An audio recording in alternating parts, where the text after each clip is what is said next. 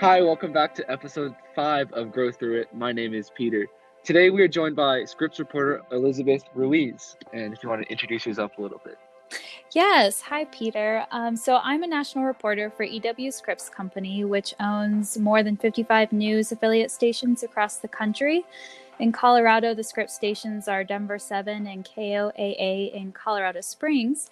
And I'm a multimedia journalist. So that means I do everything in the storytelling process from finding story ideas to reaching out to people for interviews. And then I conduct and film the interviews, write the story, and video edit everything together. And then once that's all done, finally it goes to um, streaming devices, broadcast, and I publish it online. Oh wow. So kind of like a jack of all trades in the, the news industry. Yeah, for sure. When I was first going into this field, I was like, oh, I'll just be reading things on camera. And then uh, I went to school and they started putting us behind the camera and told us, you know, you're now expected to be a multimedia journalist. You have to be a one man band and do it all. And uh, the good news is that I actually really enjoy being behind the camera and video editing. So it, it fit very well for me. That's good. You you figured that out. Um, so about that, what kind of got you into journalism? Uh, so actually, my aunt was a news editor uh, back when I was in elementary school, and she took me to a station in Miami, and it just seemed like so much fun to me. Um, you know, being on camera, telling stories, and then as I got older uh, journalism, I really just saw the importance of journalism, especially, you know, my dad, he was born in Cuba and uh, came over to the US when he was 12 years old and has talked to me my whole life about, you know, how it was growing up in communism and how, you know, there wasn't really free speech and free press and the importance of like holding our leaders accountable. So that just really, you know, fueled my passion for becoming a journalist. Oh, that's interesting. Where did where did you grow up? I grew up here in Longmont. I was born in Florida, um, but moved to Colorado to Longmont, Colorado, when I was six years old, and and went to elementary school, middle school, and high school here in Longmont. Oh wow! What elementary school did you go to? I went to Eagle Crest. Oh, okay. I went to Blue Mountain, the one like it was a bit, uh, probably a bit later, but it's the one like right down the road. Yeah, yeah. I remember when they were building that. Um, kind of throughout your childhood or anything, do you remember learning about growth mindset principles or something like that, like persevering or seeing the good side in a bad situation? Yeah, actually, my dad always talked about the importance of remaining positive.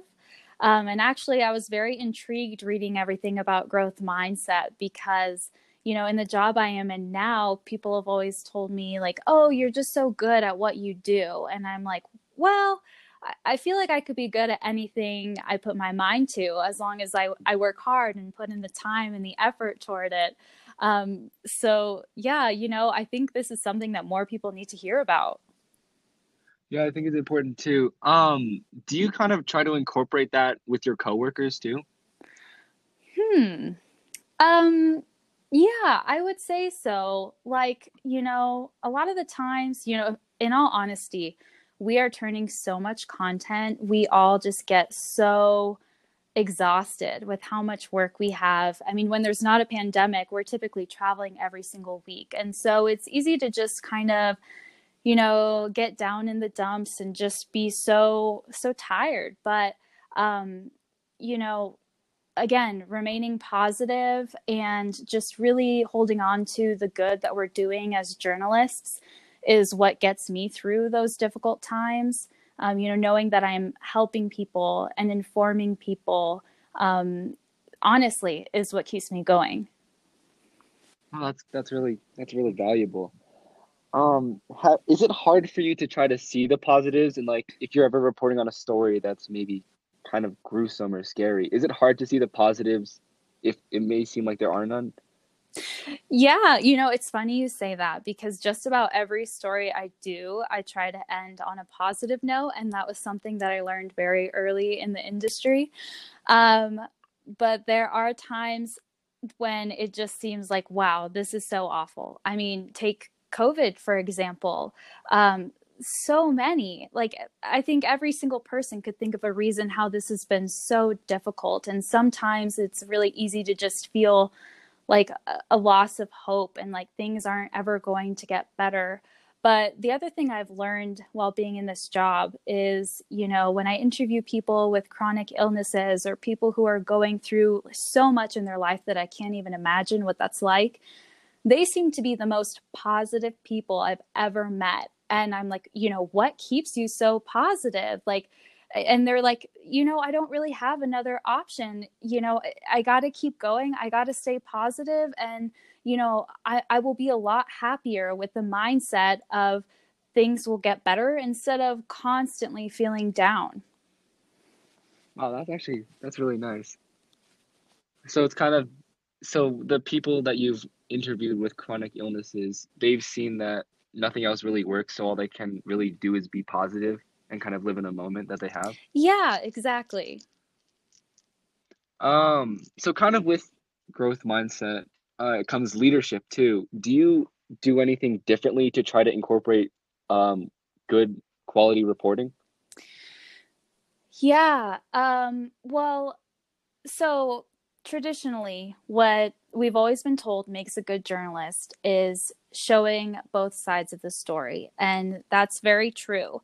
Um, but something that's come up recently in a lot of conversations, um, you know, ethical conversations, is the importance of informing the community and sharing true information. So sometimes when you are covering something and there might be, you know, two different um, thoughts on that controversial topic, one is more backed up by science than the other. Here, I, I guess it's easier if I give an example um, like climate change, for example. We have the science to prove that it is in fact happening and that it's human caused. And so I'm afraid that it can be damaging sharing with people the viewpoint that it's non existent because I feel like it's my job as a journalist to not spread false information since it's our job to keep people informed.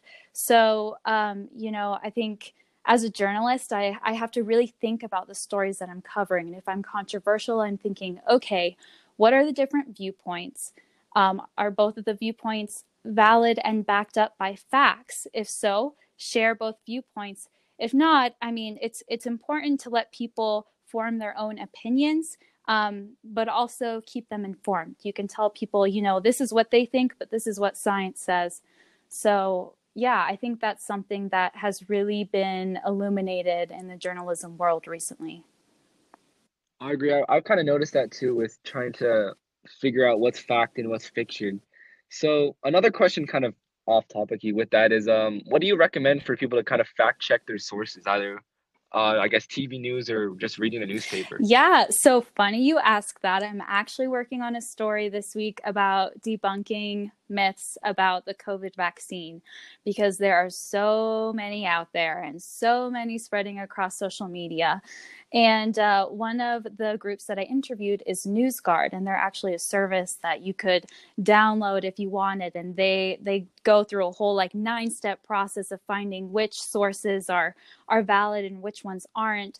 Um, but I myself, you know, when when looking at sources, I mean, as a journalist, you start to know who's reliable and who isn't. But if if you don't know that, I mean, really think about you you really have to think about how you're consuming your news and um, so the person who you're getting your news from. Think who um, what is their motivation? Who is um, financially backing them? Um, and you know just really think about what they're what they're trying to put forward and eh, like i said what their motivation could be because um, you know uh, I'm just like losing my train of thought. But but do you understand what I mean? Oh yeah, I get what you're saying. Cause kind of see where the motivation is. If it's you can kind of tell if previous stories have been like kind of slandering one person, and then or if it's kind of trying to report on all the facts. You can kind of tell if they're more biased or not on a certain. For story. sure, like they could have an, an agenda, or they just want to inform the public. So it's important to really think about what they're trying to do. Mm-hmm. That's that's very important. I think nowadays. Yeah, because there's so many, you know, sources and opinions out there with the internet. Before, people just had that one voice that they knew and trusted when they watched cable and now they can get their information from anywhere. And you know people think oh if i read it it's true. But that's unfortunately that's not the case anymore. I mean anybody could write anything and, and publish it on the internet. So we really have to be more vigilant about the news that we're consuming. Oh yeah definitely. Um before we wrap things up is there anything you would like to let the listeners know before you go I think I would just want to say after a year of so much divide and difficulty that we really need to just come together and love each other and realize that we're all human beings. And um, you know just just do our best to be kind to each other um, because I, I really think that's what gets us through these difficult times Definitely. Love is the greatest yeah, I love love. yeah, uh, thank you for your time yeah, today. for sure. Thanks for having me. So that kind of wraps up our interview with Elizabeth Ruiz. It's important to see the positives in life. Whether petting your dog or reading a nice book, it is more present now than ever to stay positive and to be nice to people. On episode 6, we welcome Boulder County Commissioner Miss Marta Loachamin to talk about the election. Thank you for listening and have a great day.